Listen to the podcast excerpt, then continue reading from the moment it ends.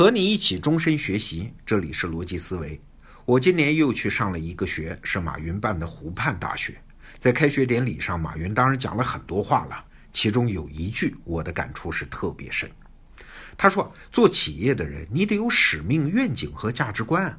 这些东西听起来很虚吧？但是在做企业的时候，你经常会遇到各种重大的选择。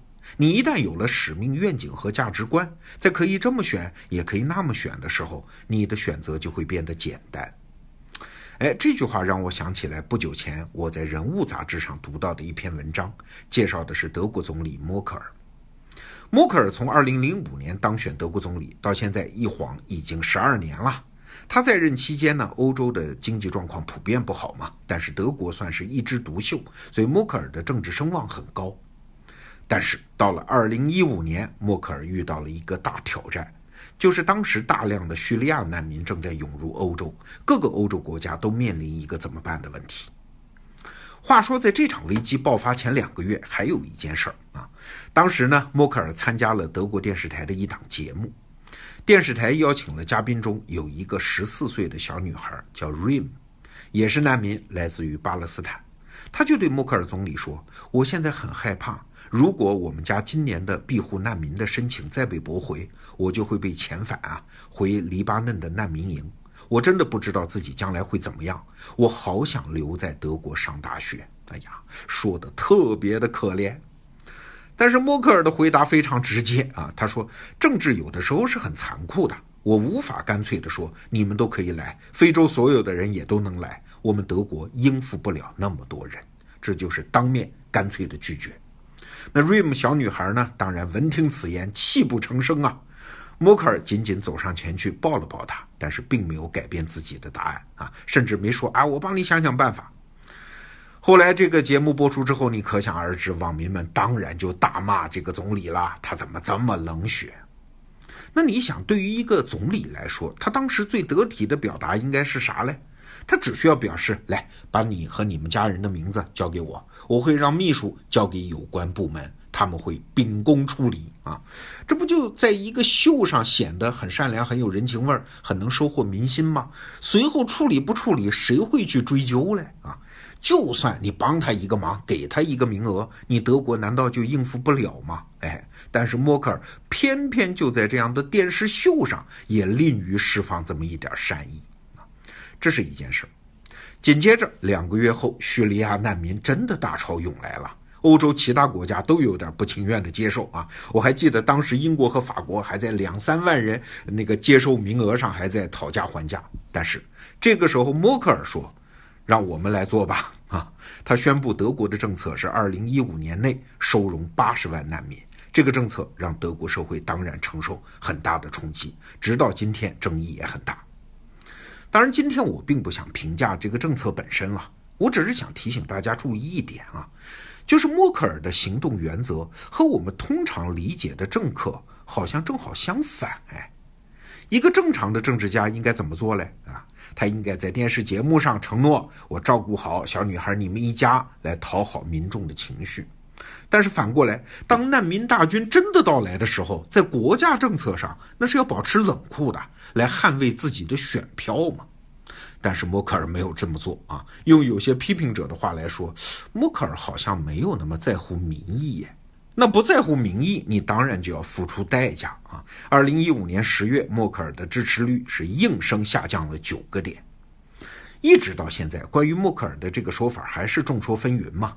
反对的人呢，指责默克尔这个政策非常的愚蠢幼稚，有道德狂热病；而赞成的人呢，当然也是称赞他讲道德啊。二零一五年，《时代周刊》授予他年度人物的称号，在颁奖词中是这么说的：他敢于比绝大多数政治家要求更多的东西，敢于坚定地反对暴政，反对唯利是图，在一个缺乏道德领导力的世界，提供了坚定的道德领导力。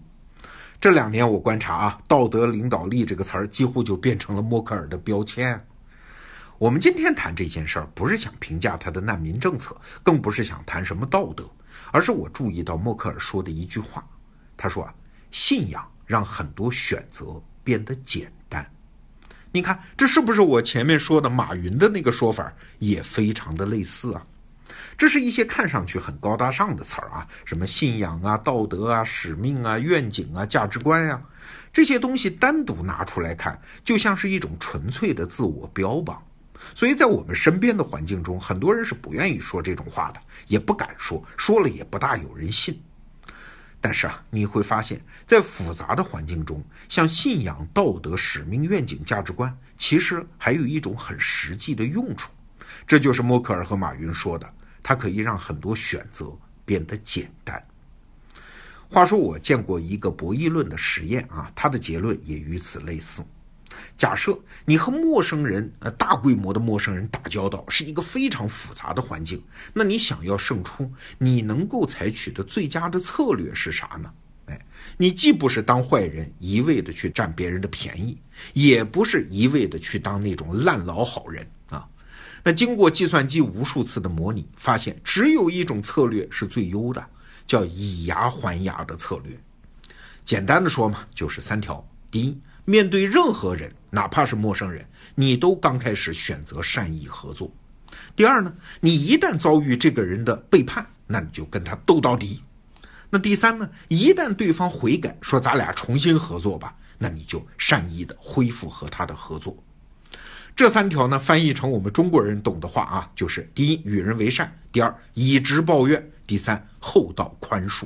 你看，这不就是人人都知道的最简单的道德原则吗？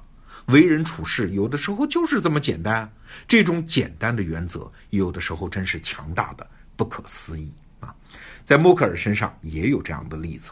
你想，如果倒转十几年，几乎没有人相信他这种性格和样子的人也能当政治家。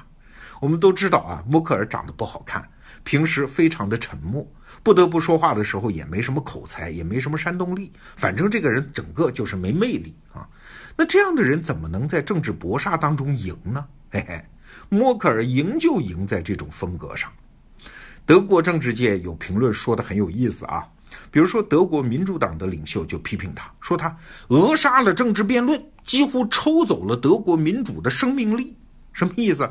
就是政治辩论本来应该是非常好看的嘛，大家应该拼命展示魅力嘛。但是默克尔往那儿一坐，这个民主还有什么意思嘞？啊德国的绿党也说，他简直让一切反对声都停止了。